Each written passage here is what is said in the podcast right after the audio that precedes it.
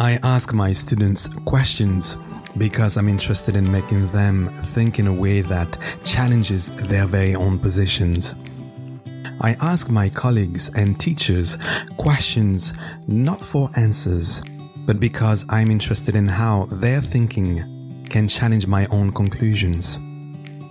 So you can say that this podcast is for me, but it is really for all of us to discover and or confirm what we have in common and what we can learn from our differences as teachers, but also as learners. Welcome to the Talking, Teaching, and Flow podcast.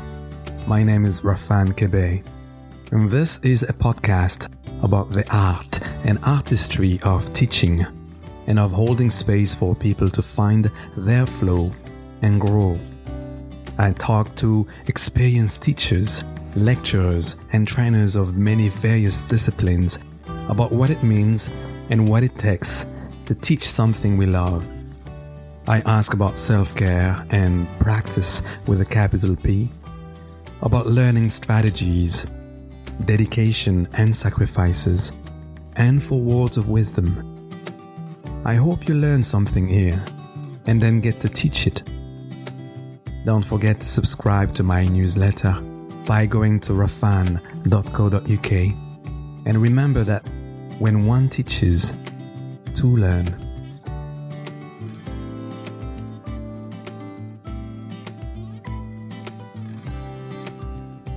In this episode of the Talking, Teaching, and Flow podcast, Rafan is joined by Dr. Saida Désilets, who is a counterculture creatrix, body philosopher, and advocate for sexual sovereignty.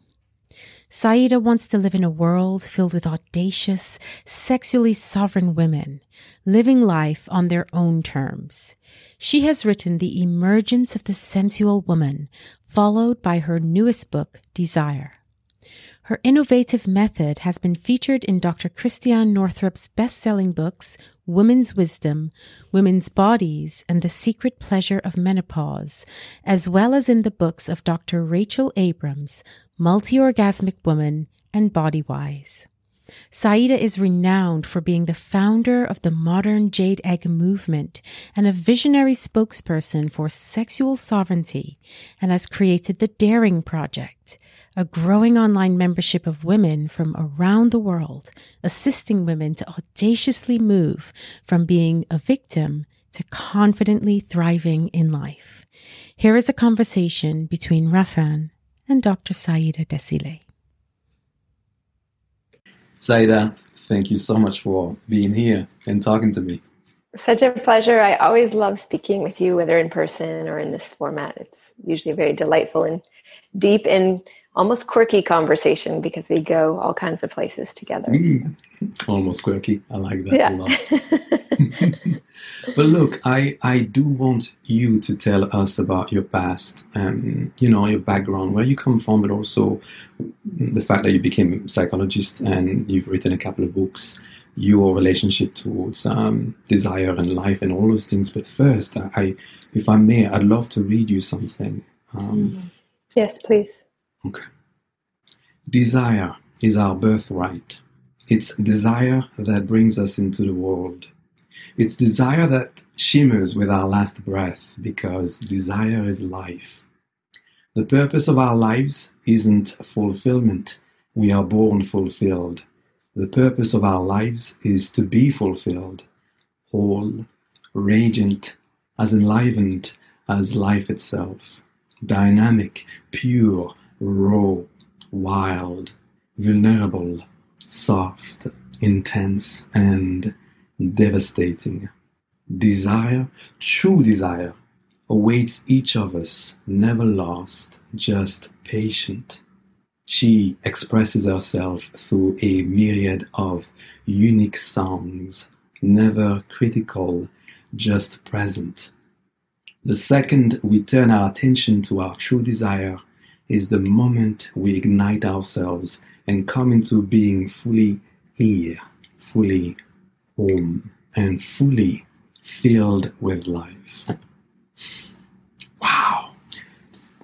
where did that relationship to desire come from for you? Mm. It's a deep question. I think a little bit requires some background. Do tell us. I was conceived on a fur coat in front of a fireplace. There was no furniture in the cabin. My parents laid the fur coat on the floor. Mm-hmm. And uh, they both knew that that was the moment I came in. They felt it. And so I love that story because there's so much passion and so much love and just rawness that happened in, in, in the creation of me. And then fast forward to a life um, where I was brought up, I think, like a lot of people, where desire is sinful or evil or the thing that causes suffering.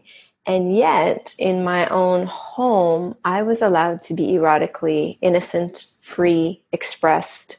That was very held by my parents as something, I don't think they would use the word sacred, but that's what it could be looked at, how mm-hmm. they held the space very openly, very lovingly. And then fast forward to early 20s when I was told I had two weeks to live. Mm-hmm. And when you're 20 and you're told you have two weeks to live, it's a massive shock because you think you're immortal at that age. You don't think of mortality. Yeah. And having to face death made me come to a place where life was so precious, so exquisite, and because I defied my surgeon and actually chose to live, and here I am, you know, a long time after, um, it that's where the relationship with desire began. But I didn't know it was desire. Mm-hmm. But there was a claiming of life is important, and I will def- defy all things in order to breathe, in order to be here. And then the exploration began and i wasn't satisfied with the spiritual ideas around desire. I wasn't even satisfied with the philosophical ideas around desire. Uh, i definitely wasn't satisfied with how uh, at least the society where i was growing up in canada was hmm. dealing with desire. And even you know buddhism kept there was a lot of buddhists in vancouver so this whole idea desire is suffering it, it didn't make sense to me Mm-hmm. I felt like if we didn't have desire, no one would do anything. We'd just be sloths. We wouldn't even be motivated in any way. So it was unfathomable that this thing was bad. But the reverence that you're feeling is something that has been born, I'd say, more in the last decade of uh, deep, deep work with women, deep work. I also worked with men prior. Uh, so work with people and realizing that up until maybe even 10 years ago, we didn't speak about desire in uh, sexual therapy. We talked mm-hmm. about function. It's only really in the last decade that desire and the loss of desire and the, say, the shadow side of desire started to come up in in therapy. So I became a psychologist not because I wanted to be a psychologist. I became a psychologist because I knew I had to have a PhD to get my ideas listened to by professionals. Mm. And um, the way in which I lived my life and all of my training, a psychology degree became obvious to be like the best fit. Uh, so, and then actually I learned to think through having to do a research degree. Mm. I learned to have a critical mind. I learned to do research. And so when I come to desire, it's not just a frivolous experience of it. It's a, it's been a very profound experience, and now it's something I uh, revere almost as though it's a how would you say a divine mm-hmm. essence that exists, a force of nature because I love nature. Yeah. Yes, I hear that, and and reading and listening through your book as well, it very much felt to me as if you were referring to desire as a goddess mm. to be both respected but also at times, you know, obeyed. Mm. And and I love that that phrase, you know, soft, intense, and devastating, knowing yeah. full well that there's a power there that um, understandably can be scary for some of us, if not the vast majority of the planet. Nevertheless, I, I believe, similar to you, I'm sure that if we walk on, on harnessing this power, we can do some really, really good stuff with it. Um, mm. Yes, I agree. And, and I have this sense, and maybe we'll get there in the conversation, but because I see it as the visceral voice of our own essence, when you experience desire, it's as though it's the way your own essence is, is getting your attention through the, the, the physicality of your being. So we feel it sometimes as an ache or a yearning or a throbbing or a thrumming or however it shows up. And it's getting our attention. And I feel that when we, uh, we can discern between the authentic desire and then know what a hijack one is. So we can get into that later. Mm-hmm. There's something unique and raison d'être that everybody has that then gets to be expressed in the world. And it could be simple. Maybe you're just a shoe polish person and that's your amazing presence and you heal people by your presence. It doesn't have to be an extraordinary thing, but it's the thing you're drawn to doing. And because you're drawn to do it, there's a gift there. Mm-hmm.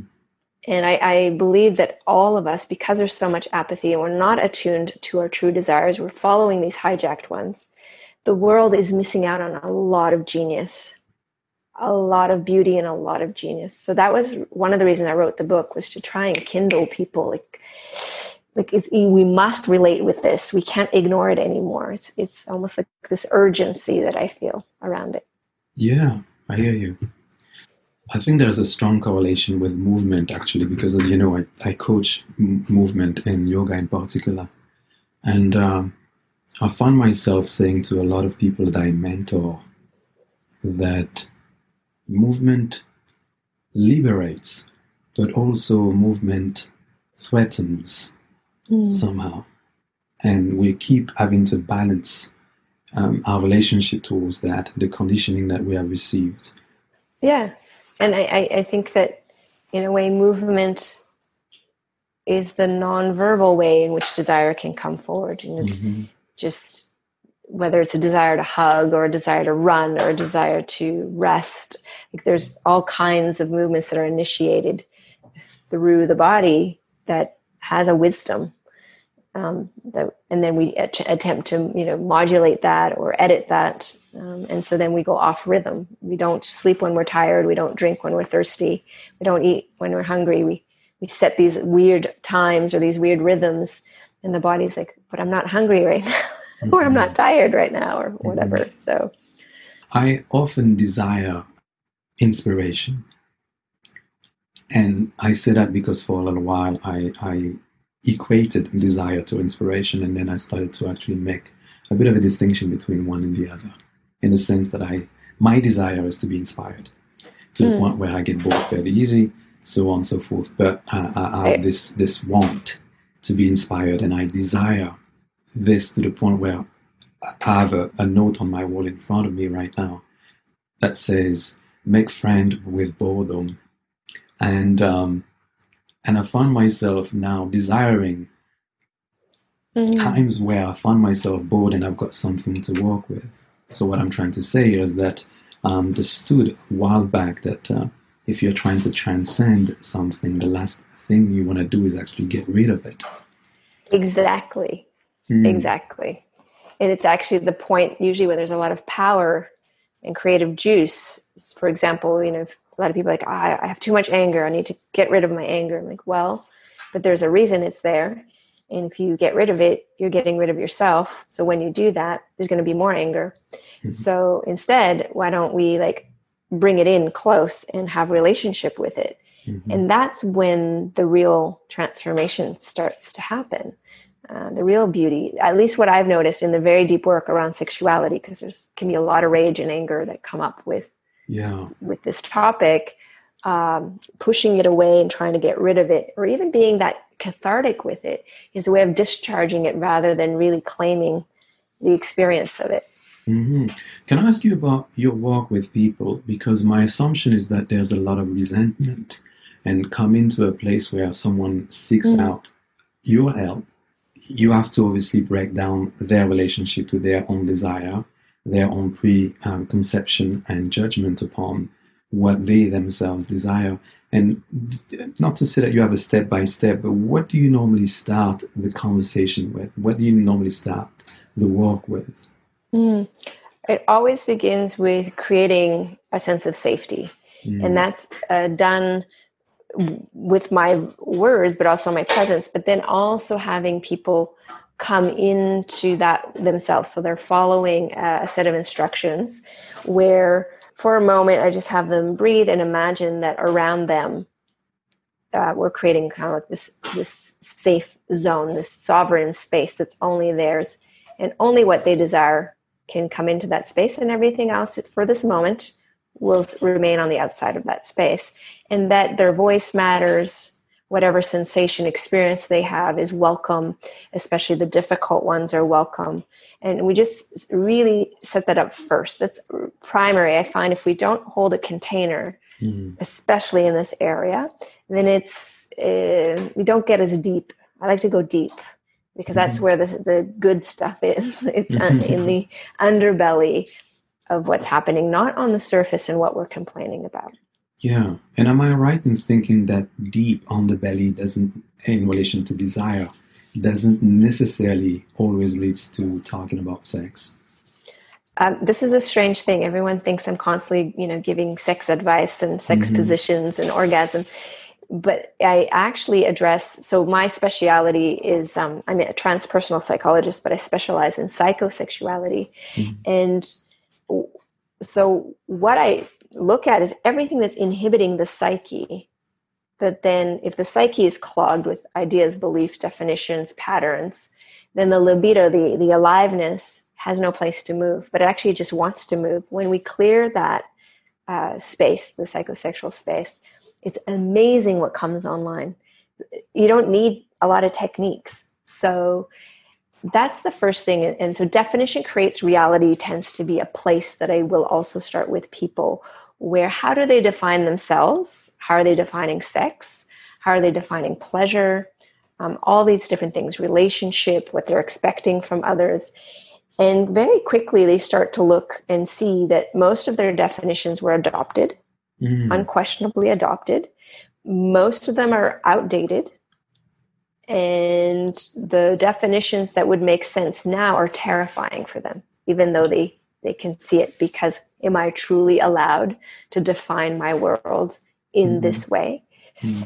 so then it's more the encouragement of exploring i call it possibility instead of just like what we know but entering that realm of not knowing of what's possible and naming it and that's also the process for great sex is are we able to enter that mystery and to move towards what we desire in that mysterious moment mm-hmm. without clutching to it without it having to look a certain way mm-hmm. and that's the hardest part i think of my work is to have people start to really trust their bodies their hearts and their desire mm, thank you for that I like to think that uh, we as human beings are the sum of the stories that we tell about ourselves.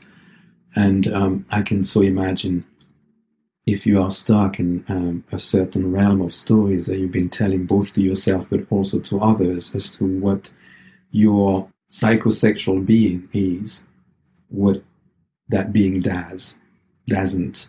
Um, to disturb that story must require quite a bit of work. Hence, you know, the need for someone like yourself to come in for a bit of coaching to enable someone, to enable people to reinvent themselves to an extent, rewrite their stories. Yes. I find probably the biggest challenge right now that I'm seeing that's coming up with especially younger uh, women, younger people, mm. is has to do with they'll have they'll go ahead and have sex, but then I call it the shame hangover the next day. I see. And so that's something we need to have a look at because if you're actually able, a lot of people are not able to have sex. They have sh- so much shame they don't do it. But mm. for those who actually do it and they actually even enjoy it, but then the next day they're just, or even right after the orgasm, immediately go into a shame hangover. That's the part that I'm really curious about. That's the part that I want to unpack and help uh, shift because um, I think if we do that, then there's a liberation, there's a freedom, there's a softness. Can we go into orgasm and what you've noticed the associated shame that comes with it? It, it sounds like uh, almost a contradiction, right? Uh, we, we associate orgasm with something joyful and good to receive or to give or simply to yes. live through. And yet, we as um, simple yet very complicated human beings can as- actually associate that with so many other things that can be referred to as guilt, Can we delve into into that? Yeah, absolutely. I mean, again, it's going to come down to definition creates reality. So not everyone has the same definition. Yeah. However, let's take a one that's very common. Sex is dirty, or um, enjoying sex is just is sinful. Mm-hmm. Because that is a very very common one. So, say you go through the act and you en- even enjoy it and you have an orgasm, almost immediately afterward, the reason the shame comes in see, the purpose of shame shame is a taught behavior. We're not born with shame. We teach children to be ashamed. We say you should mm-hmm. be ashamed of yourself. And we're always like doing, using shame to control each other. And the purpose of shame that I can see is to give people morals. Yeah. So they have this way of and that's good to have a way to guide through you know society and how to make choices however i don't think shame is that useful i think that people inherently have a conscience and they can feel when something's on or off so when it comes to the orgasm and then enjoying it and then immediately having a shame hangover as i call it because they just crash they they they don't even want to look at their partner they don't want to talk about it they just want to some of them even have visceral experiences like they want to vomit or um, they just feel really dirty and disgusting and they need to mm-hmm. go walk like there's a lot of different ways shame can express itself when we have a look at that that the the moment that I, I start asking well how are you defining that moment for you and so if, if it is disgusting, of course, definition creates reality. So you're going to immediately start creating this reality of disgust or creating this reality of I'm a horrible person uh, because of the definition. So that's the place to interrupt the pattern interruption is looking at the definition prior to having sex, hopefully, like when you're doing your own work and being with yourself. And what's incredible is that when a person starts to look at their pleasure as more of a birthright, or um, I start to explain this physical form that you have is designed for pleasure. Everything works way more optimally if you run pleasure than when you run stress. It's it's a it's either stress or pleasure, but stress is not good for the system. It, everything ages quickly and wears out and wears down, and there's a lot of problems if we have way too much stress. So, pleasure is a way to optimize our well being mentally, physically, and otherwise. So, when they start to orient that pleasure has a greater purpose, it, it also has a place in biology, hmm. has a place in life, then you can see the change start to happen. And I usually ask them to have a little bit of a break from interacting with a partner and just become that conscious lover with themselves first? And can they do it there? Because it really, at the end of the day, it's what we bring or don't bring to mm-hmm. an experience mm-hmm. that creates the experience. And so if we're withholding our joy, we're withholding our pleasure, or we're immediately shutting it down the second we feel it, that's what we're bringing or not bringing to the experience. And it can actually ruin marriages and relationships very mm. quickly. And people want to have good relationships and want to have love. So that's why it's actually worth facing this quote unquote demon or this shadow in our psyche because there's a lot of gems there as well. A lot of beauty can be found in the darkest places. Mm. And I assume with that comes an enhanced sense of worthiness. Mm-hmm perhaps even purpose. It's interesting because what I have found through inviting people to have a direct relationship with their body, that somatic relationship, that sensual relationship, there's a journey with that. It's not automatic self love, it's not automatic self respect. Mm. But the more they do it as an actual physical practice, where they do it every day, what they're doing is they're rewriting the neural story.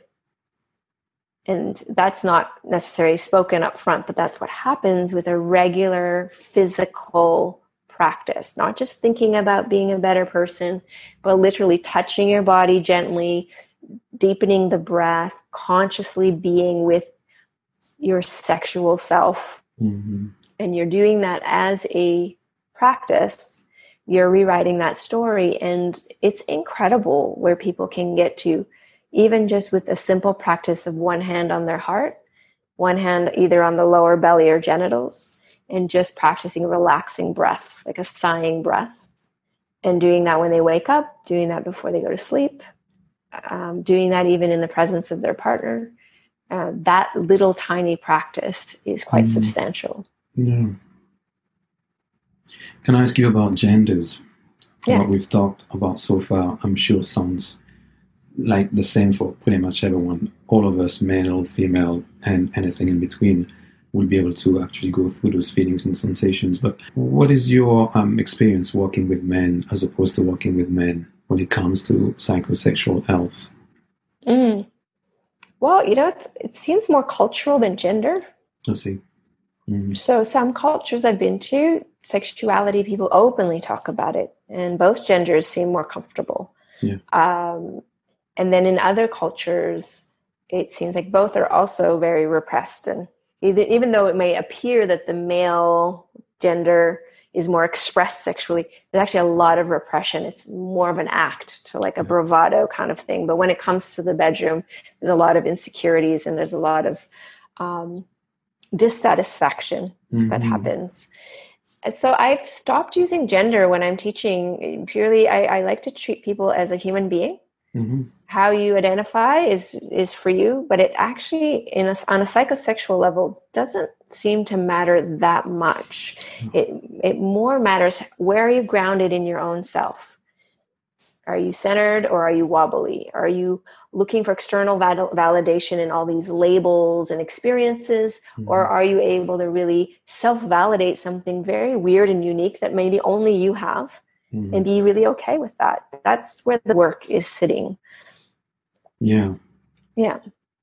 Because if we are to take sexual health as a form of, of self expression, the truth of the matter is gender don't matter. Um, mm-hmm. it, it is something very, very both individual but also very collective that actually does away with genders altogether. Yeah. And I love that. It's a common thread that we all have, that we all have to work with, fight against, love, and, and at times really, really dislike. Exactly. Mm. And I think the majority of us walk around disassociated with our bodies, mm. uh, repressing deep wilder desires that we feel we're not allowed to have or shouldn't have or shouldn't feel. Mm. Not knowing what to do with our arousal if we notice it, if we notice it, because a lot of time we're aroused and we're not noticing it, especially in this case with females. Um, because for females, and I think it's done for their protection. So when you're very young, you're basically subdued sexually as a female and this is to protect you from predators and bad things happening. However, it's not contextualized that way. So it's like it's all or nothing.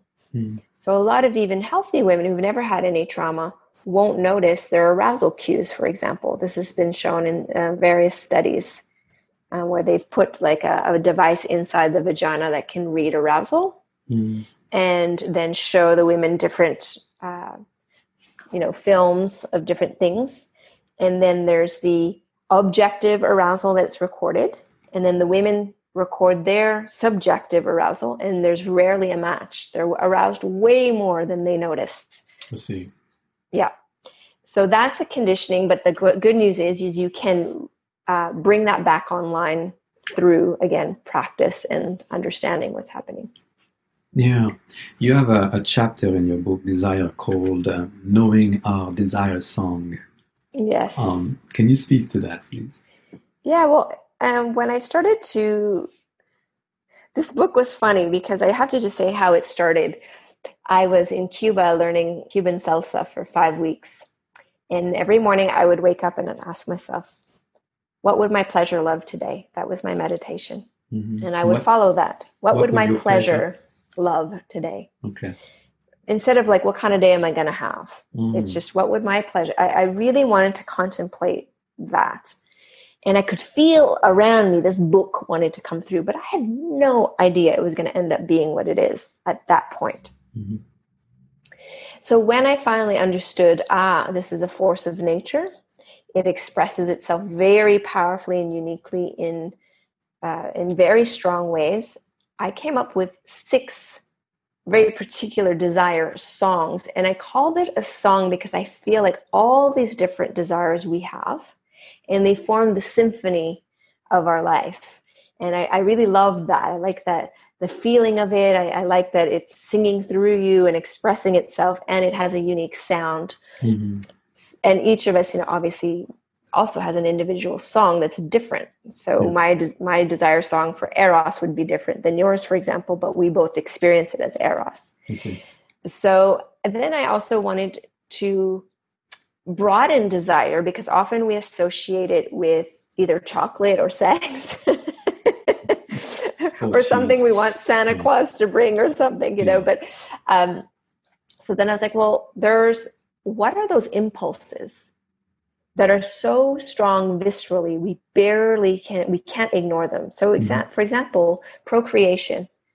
When uh, a person and this is true for a man or a woman because I've had plenty of partners who really wanted children and I didn't, and the urgency in them was big in a masculine body.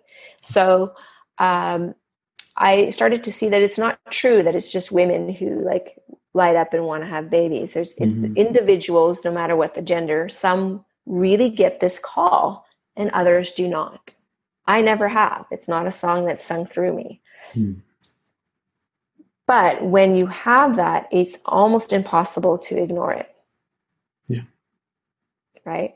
Yeah. So true desire speaks very powerfully and it can be scary. So eros is one, which is sex. Then love. How many people do we know just ache to have a deep love in their life? They mm. ache for it. So that's one. Um, procreation, I just mentioned. So the creation of family thriving is a big one you know just thriving thriving yeah thriving like if you're in a situation say now with all these people still in australia i mean they're locked down philippines they're not let out it's been a long time like i don't even know how many months now hmm. what keeps them here there is a very strong desire to thrive in those kind of moments and i felt it when i was near death as well. There was an, this urgent desire, like I don't care what the doctor said, we're going to live. Like mm-hmm. mm-hmm. that that strength. Then there's rapture, which is the desire to know the divine in whatever form that it comes. And I think it's very important to acknowledge this uh, desire. And then there's contribution, which I think is really important as well because I see a lot of elder people once they stop contributing, they decline and often that's it for them. So contribution uh, is insanely important to the human soul. Mm-hmm. Yeah, the desire for purpose, mm-hmm. or at least the desire for contribution that gives us a sense of purpose, yeah. and, and, upon which we then build a, a much more than worthiness, but also a, an appreciation for life, and, and, which then feeds our, our desire to, to thrive even more.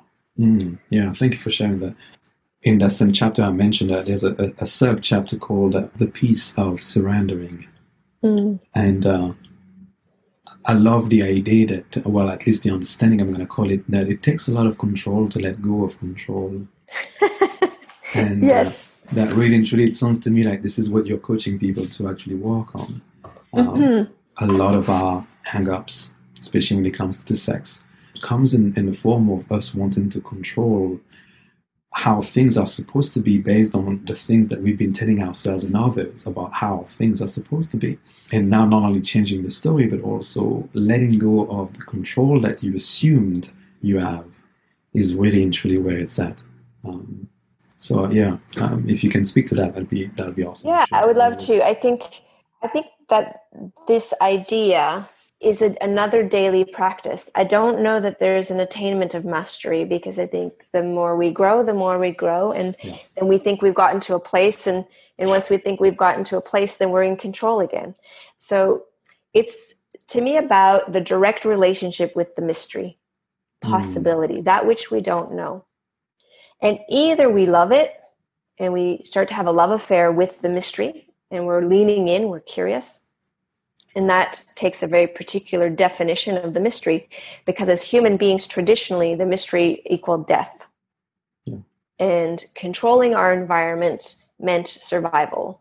However, modern humans are no longer that much at the mercy of all the elements. Now we have homes. We don't just live out in the woods with no shelter. Mm-hmm. We have food sources. We, you know, our children don't die immediately. Like, so there's a lot of elements of modern human that's way, way better than where we come from, but we mm. still have the biological response to the mystery is like, ooh, I should be afraid of that, or I'm uncomfortable with that, or I, I need to control whatever this is as quickly as possible and figure it out.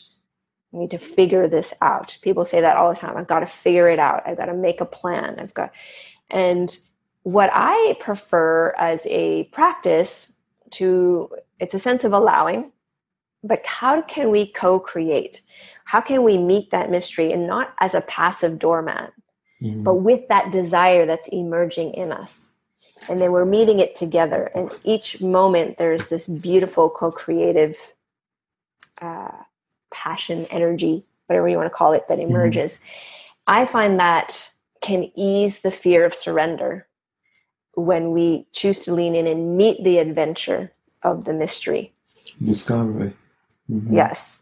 There is a part of our brain as well, very interestingly, that, say, an orgasm, when you have a really good one, it will shut off your, your control center. So you mm-hmm. literally lose control. And people who are very afraid of letting go can actually block that experience. They actually stop it from happening. Yeah. And what's unfortunate with that is when we're in those moments, those sexual moments where we finally have that surrender, that letting go, at least in the way the Taoist, the old sexual ideas were looked at, that's the moment you start to nourish your body nourish your mind, nourish your spirit, and mm-hmm. there's a rejuvenative quality that can happen yeah. uh, when a person finally has this. Oh, it's okay, and then they can really let go. It's a bit more the little death, as yes. I think has been translated many, many times uh, from the French. As in an orgasm is you dying just a little, and yet reviving yourself tenfold. Mm scrolling through your book here, which I, as I mentioned before, I, I, really like, and, and one of the last chapters is called Tension is Creative. And you start this chapter with a quote The starting point of all achievement is desire. So, yeah, desire with a capital D here, very much at the beginning, in the center to sustain whatever we are trying to achieve, but also at the very end in order to see it through as a life force. Yes, absolutely. Mm. And the reason I brought that up is in our instant gratification society, we have lost the resiliency to hold that creative tension. Mm. And let's even talk because we were talking orgasms. So let's go sexual tension. Why does it need to be resolved? Why do we believe it has to be resolved? Mm. Why can't we just enjoy deep arousal for the sake of feeling switched on? Sometimes it's not appropriate to express our arousal. It's mm-hmm. not the time to have sex, or it's inappropriate uh, arousal. Like maybe it's someone a lot younger, or someone else's partner, or there are many weird ways in which we get aroused, and that's mm-hmm. totally natural and beautiful. Yeah but we're conscious beings and so we can make the choice. If we're really good at playing with the sexual tension then we start to enliven ourselves without using shame or guilt or all the ways in which we shut ourselves down. And we just are grateful mm-hmm. that the inspiration has come in and we feel our whole body reverberating with with this beauty that's just arisen within us. And then uh, we become safer people for society because yes, we're we we get aroused, we're human, and we have the ability to make a choice. So for me, one of the things that I say around men eh, that I appreciate is this beast that they have, the inner beast. And if it's not owned, I find those men feel more unsafe than the men who really claim that part of themselves because now it's claimed and mm-hmm. they choose when it comes out. Mm-hmm. But when it's left unclaimed, it will come out sideways, backwards, and all kinds of weird ways. And that's a big problem. I also believe women have a beast too, but it, traditionally we often more talk about the, the so let's talk beast. about it. What's your beast like? Oh, yeah, I think how have you come to? Have you come yourself to to actually tame that beast, or have you? No, I don't want to tame the wild. You don't want to tame. Absolutely not. Mm-hmm. I spent a lot of time in the wilderness, Raf, and I have seen wild beasts. I mean, I've mm-hmm. seen wild lions very close, uh, leopards, uh, hyenas, all kinds of things that would kill me in an instant yeah. and could. And there's this deep love of their wildness. Yeah. That wildness is also in me. Mm-hmm. So I can love it, but then I provide for it. Meaning, if we love it, we then have a direct relationship with it. And as I love it and I directly relate with it, I'm not taming.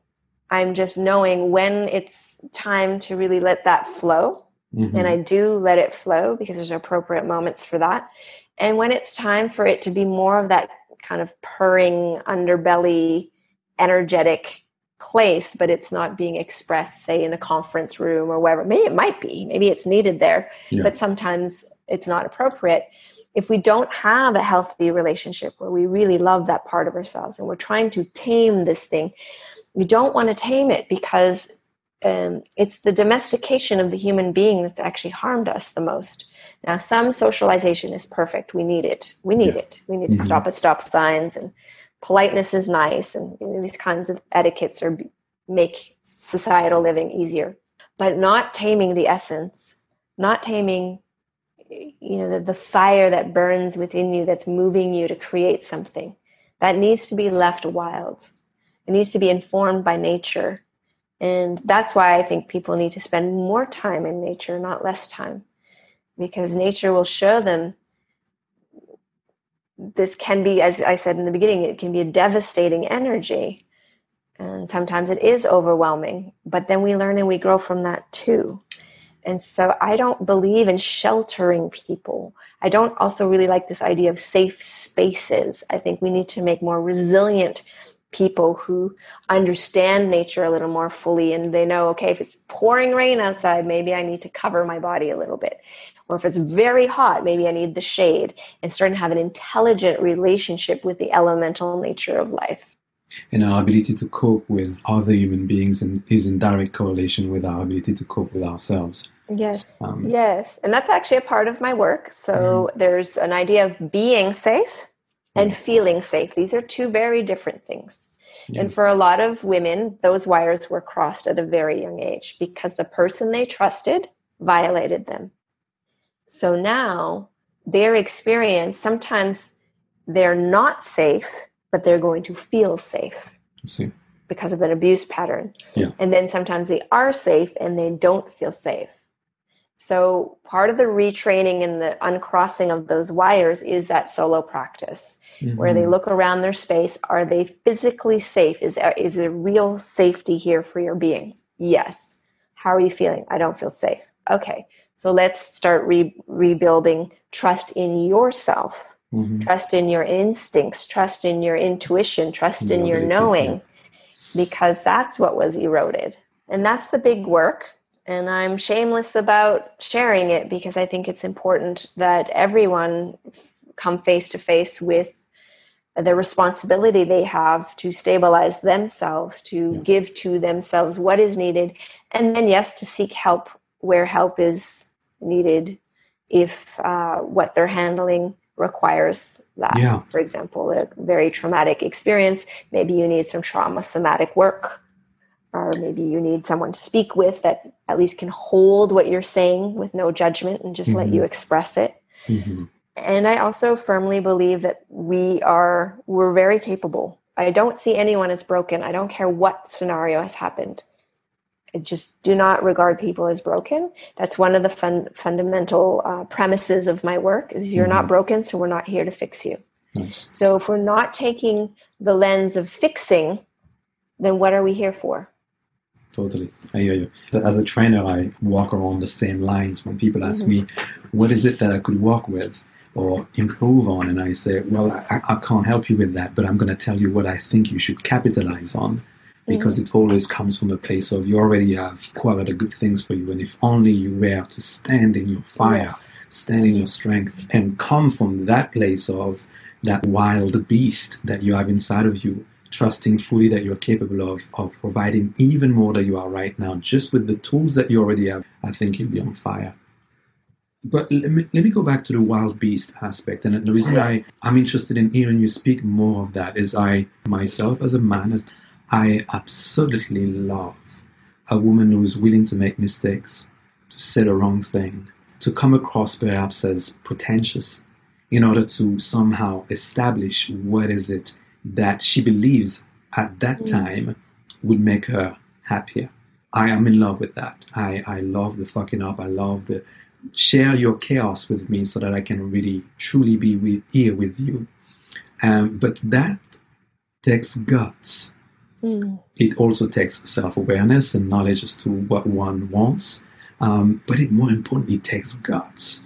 And Mm. I am, I, I guess here I am asking you to somehow, you know, if you can give us um, what is it that you find yourself saying once you have created a safe space, once you have built a relationship with your clients, once they feel at the place where they can now rewrite their stories, what is it? What is the speech that you give them that would make them say, "Look, you are a tigress, you are a lioness, you are whatever." Mm, yeah, that. Yeah, that okay. Uh, well, the f- there's one word really that encapsulates it all, and it's a big part of my work. It's a four-letter word. Four-letter word. Okay. Does it start with an F? No, it starts Okay. with a D. So dare Mm, to dare. And I always say that we are the descendants of those who dared because those who didn't dare didn't make it. So we have it in us to dare, but we're uh, suffering from what I call a disease of apathy. Yeah. We're apathetic. In the Taoist Chinese medicine, apathy is a sign of very diminished heart fire. mhm.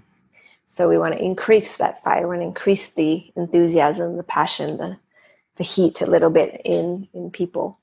So when it comes to what was the word that you used?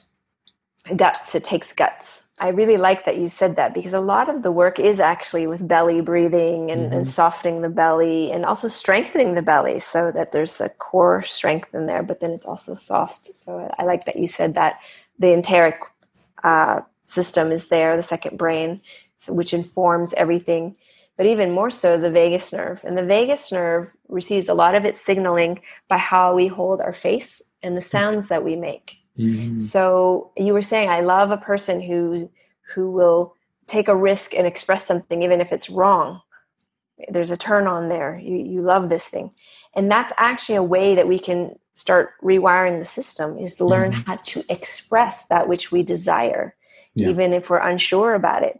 Why not? Um, so part of the work with with the women, there's a few things. One is um, a new orientation. Belonging is a big issue and if we don't feel like we belong we feel diminished. And people will bargain and not go for what they desire just so they can belong. It is such a fundamental human need to belong. Mhm. So i thought about it for a long time because i had a, a few direct experiences again in the wilderness that shifted me forever and was shifting the women permanently shifting them with just one wilderness experience. And it was this idea that came through me. It's that we belong to life. So wherever you are you belong. Whomever you're with you belong. Because you don't belong to a person a family a small community or even a society. You actually you belong to life and because you belong to life you matter when people believe they don't matter is when they make stupid mistakes Mhm. they harm others and the environment and themselves And that's when Because- they've been ta- taken because it doesn't matter Mhm. right Yeah. they don't matter it doesn't matter Yeah. they re- they don't realize that every choice they make and don't make has phenomenal impact. Phenomenal impact. Just your state of being has a phenomenal impact. So there's a reclamation a little bit of mattering. You Mhm. exist.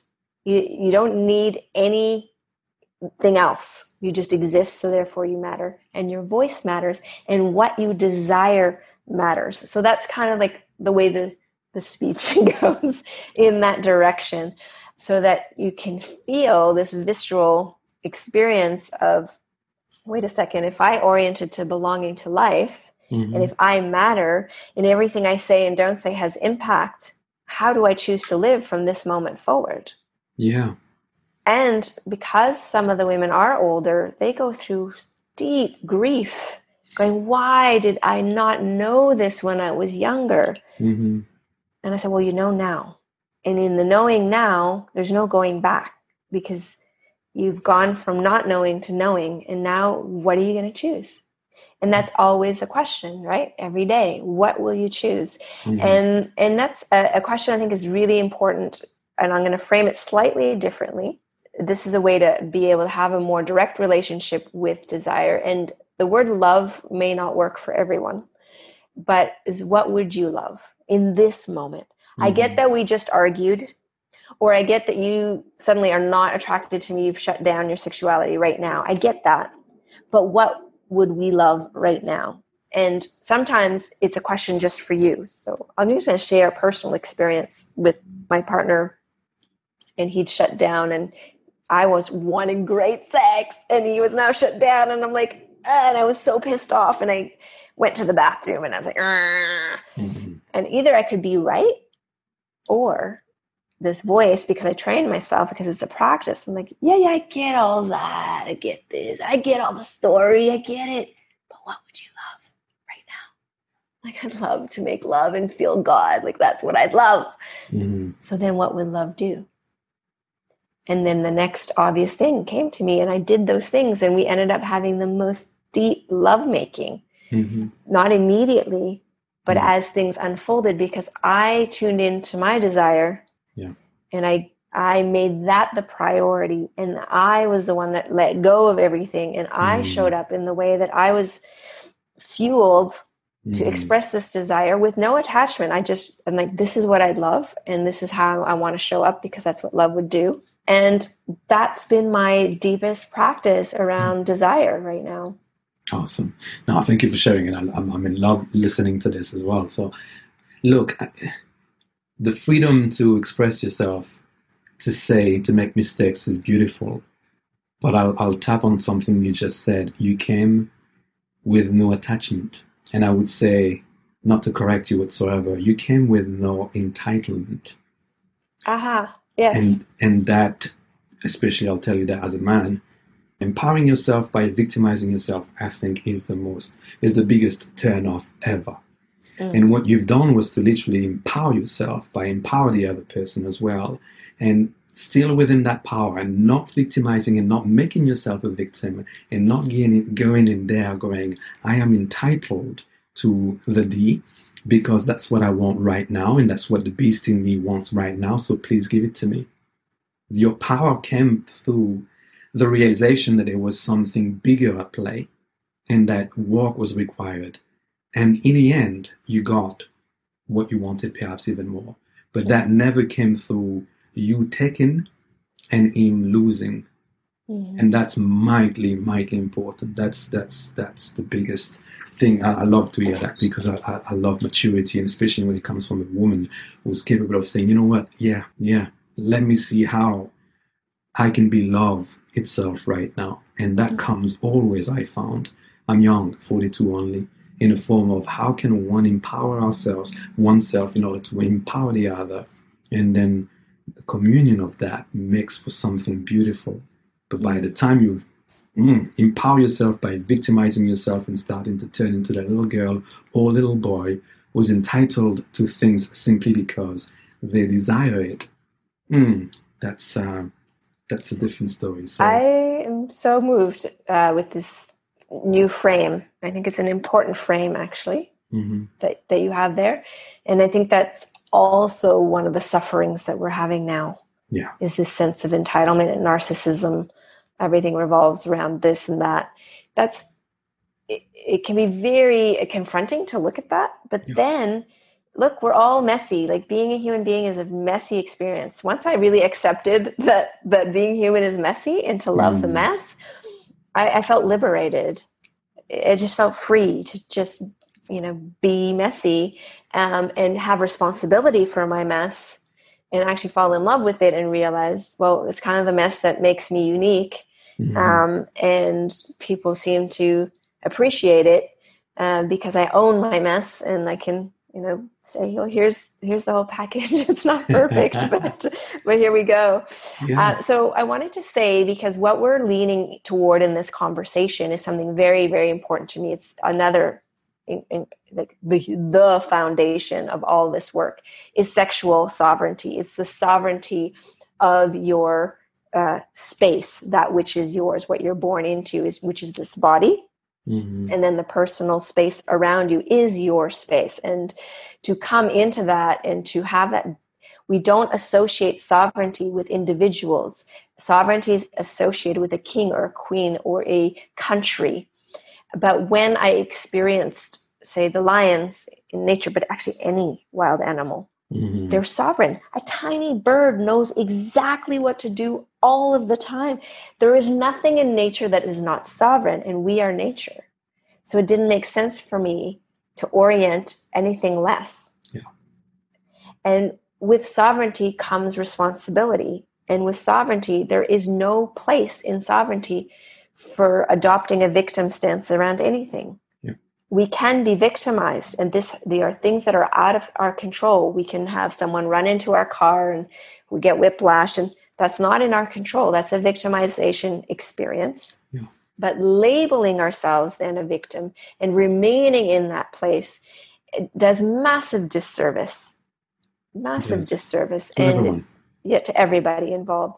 So uh, the women who are currently in my community who are interested in this work are confronted with this idea day in and day out, and yet they love it and they want to be part of it because they understand that they're not really, they're cheating themselves mm. of a very full life experience because of how much they've been oriented to victimhood. Yeah. Can you tell us? I've got a few more questions for you, but can you tell us um, where can people find you and um, what's we are now what the second of September 2020. What are your going? What are your offerings going to be over the next couple of months, couple of years that women and perhaps even men could check out?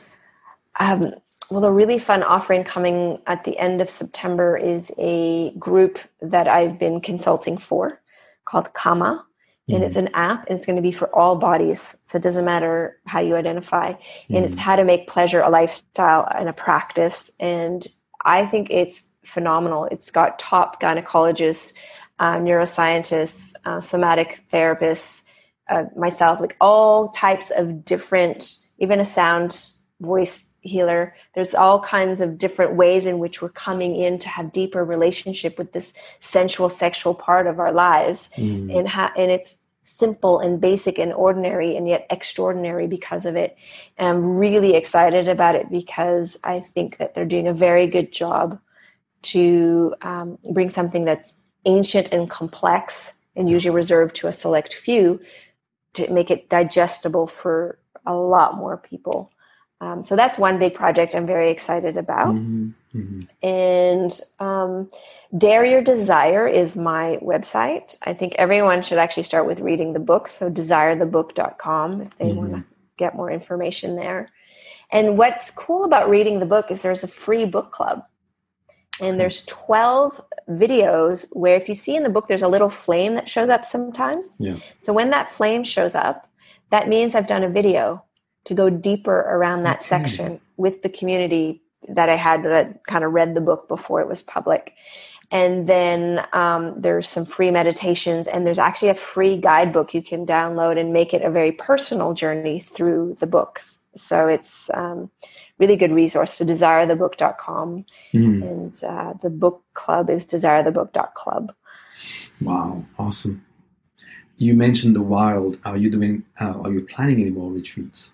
Well, because of COVID, it's been hard to plan. Yeah. So I would love to do some wilderness things next year. So mm-hmm. I usually do them July, August. So it would be July and August 2021. But usually applications for that have to happen by January because there's a lot of things that need to be put. So if it is going to happen, if it looks like the world is a little bit shifting enough where we can do these kinds of live events again, yeah. then um, I will definitely be doing that. And um, the Daring Project is it's only for women at this point, but it is a um, it's a paid membership community that looks at all of this very deeply uh, there's live, uh, one live kind of Facebook Live every week that I do, and it's hot right now. The women are on fire, and we're going very, very deep in the actual the subject of desire. So the daringproject.com is um, another place. And I love men. So, you know, just finding me either through YouTube or a different way yeah. where I can support the men. Um, right now, there seems to be a huge surge of very young men coming toward me asking for help. Um, so I want to be able to provide assistance for anyone who's daring enough to contemplate possibility around this subject mm-hmm. of desire, sexuality, sensuality. Um, they're going to find a clear and uh, feisty cheerleader in me. nice one. Yes. Especially, so. I find there isn't. There's a lot of voices on like pro sex and pro desire, but I find them actually not that inspiring because it's all rhetoric and it's all kind of the same thing, and the people saying it aren't that embodied. So I want to encourage the listeners to move towards embodied leaders of any kind, whatever you're, whomever you're drawn to. Just make sure they're walking their talk. They're really, truly living that which they speak and write about. Because I can't say that, at least in my field, the majority of people are not embodied in a very much embodied field of work. I hear you. You and me both. I've got a couple of personal questions to ask you before I let okay. you go. I feel I know the, the answer to this first one, but I, I want to ask it nonetheless. Saida, what is your favorite word? My favorite word? Mm-hmm. Mm. Kind of depends on the day, I suppose. But um, what came to mind as soon as you asked was delicious. Beautiful. Uh, yes. I'm not lying to you. I, I, I started writing before you said it, and I, I wrote the letter D. I just I sensed it was going to be around that. A D Thank word, you. yes, delicious. What's um what is your favorite job? I don't know if it's a favorite, but it's something I have profound respect for, and mm-hmm. it's the the unnoticed jobs, the people who take my trash, for example. I am profoundly grateful that there's someone willing to handle that, take mm-hmm. care of that, and keep our streets and towns clean. Um, yeah, the unspoken ones, the the the landscapers, the garbage picker uppers, the the people who keep this world running, but they're not noticed. I think that for me is it touches my heart very deeply that they're there, mm-hmm. and whenever I can, I acknowledge. Yeah, them. and this has become a lot clearer to a lot of us over the past six months to see oh, yes, what and and who is really responsible for keeping things running. Yeah. Yeah. Beautiful. Thank you. What's your favorite skill? Skill. Yeah. Definitely love making as an art form. I mean, oh, I'm going to get explicit for a second, but Please I do. really like a lover who has so much control over his penis mm-hmm. that he can have it expand and contract at will through his breath. Because what happens inside my body when that's happening is nothing short of a miracle. I mean, it's incredible. So, that sort of ability to be so deep in his own body and so in control of his breath and what's happening in his pelvic floor that it transmits currents of energy. It almost feels electrical. Um, i have to say that would be a, a favorite skill. You.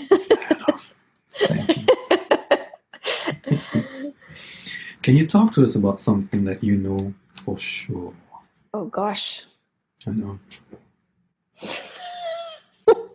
and and again you can be as explicit as you want well what i know for sure is uh, I absolutely love orgasm and mm-hmm. that it's something I can definitely self generate and do so mm-hmm. regularly every day. That's something that's kind of certain. It's, it's, I've not had an issue with that since birth. My mom said I came out of the womb partaking in that and Um, was very sexually active as a child. They just had to give me boundaries. Yeah. So I think that's always been there. That's the foreshore of, of my own pleasure. Mm-hmm, mm-hmm. Yeah, t- trusting in it, and and even when it's not there, trusting that. You know, being in, in relationships where when it's it's not there, and going, well, wait a second, this is vital to me. Where is it? And making choices around that. Mm-hmm. Thank you. And the opposite of that, c- can you tell us something that you're not sure about? Mm-hmm. Like everything? All the rest of it. uh, we're not sure about. I'm not sure that it's that useful for us to use labels, especially when it comes to defining ourselves. Okay. Um, especially sexual labels. I think that they're not intrinsically that useful and they're limiting. But you do believe in definitions and as such. I believe in definition as it creates reality, mm. but I hmm. don't believe it in terms of immovable um, labels. Yes, it's like it's like something that has to keep evolving. Mm-hmm. Um, so that's it's an unsure because maybe there are some constants, but not experience that. I feel like the things I thought were sh- certain have become uncertain. The mm-hmm. things I thought would be permanent are not permanent. Um, maybe uncertainty is the one thing that I can be sure of. Last question for me.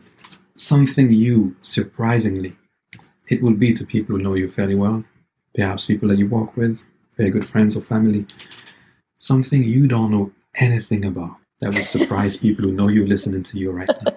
You know, it's funny, but I I feel like I don't know enough about cooking. Like some people just have all the flavors and they can mm-hmm. put stuff together. But would, would sorry to cut you, would people be surprised by that? Because if you go around, yeah, because they, they, they cook, everyone knows I cook for myself, so oh, people see? think okay. I'm a really good cook, and they actually like what I make. But it's very small range, oh, and I actually feel insanely insecure in the kitchen. Like I, I, I just wouldn't know I don't know, people do magic in kitchens and I don't understand it whatsoever. So that's one thing. Um, something else that I, politics, I, it's just boring as batshit for me. So mm-hmm. I really don't have a lot of desire to, I don't understand it. It seems like it doesn't work. Uh, it seems like it's just a lot of weird ideas and not a lot of effectual um, premises. Yeah. And so I'm not versed in politics. I don't pay attention to politics, and I think people think I do. Thank you for that. I don't. Yeah, that makes sense. That makes sense. Look, I, I've said this was going to be my last question, but actually it's not. I'm realizing that I've asked you a lot of questions and I've taken quite a lot from you, but I haven't let you ask me anything in case you were mm-hmm. curious. So I just would like to open the space for you perhaps to. Yes, I would love that. Thank you for the permission.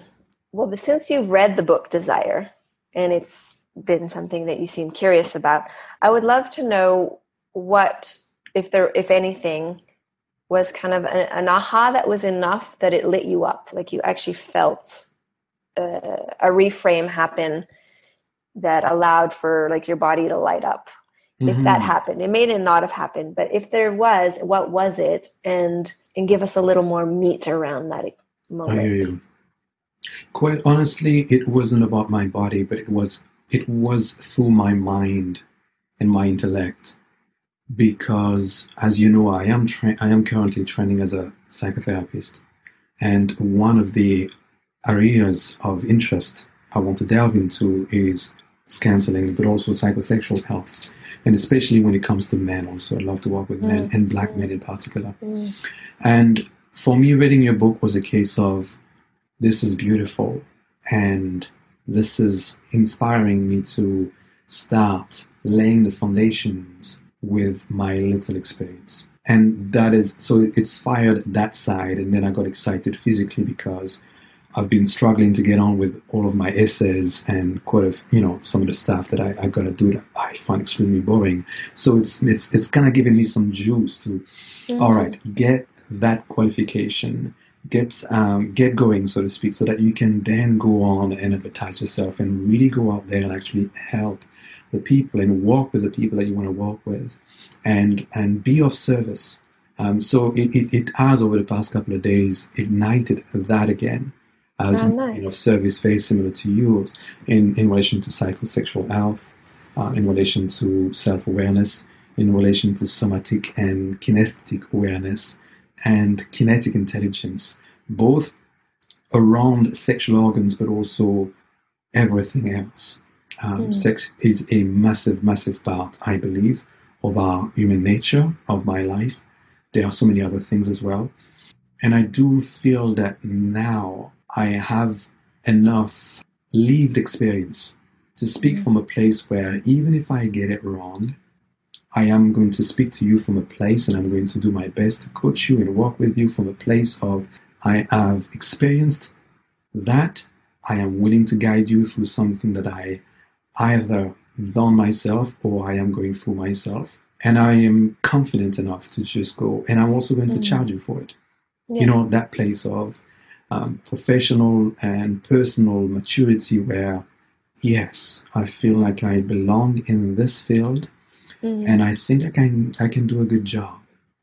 So um, that's that's the big one for me. Reading this book was a case of I can't wait to be you. Basically, I can't wait to have written this book and be invited to on podcast to speak about whatever I've I've decided to delve deeper into. Mm, I love that. So that's the desire of contribution. Yeah. And when you can tap into that, the boring essay, everything becomes infused with it. So I, Mhm. because I remember writing the PhD, was so boring. Some things like on ethics, but I actually made it Same kind of exciting because I decided to be very creative. I was like, well, here's where I'm going, why I'm going. Mhm. And then I was very creative. And I actually got a phone call from the dean of the university going, That is the most creative paper we have ever read on ethics. On ethics.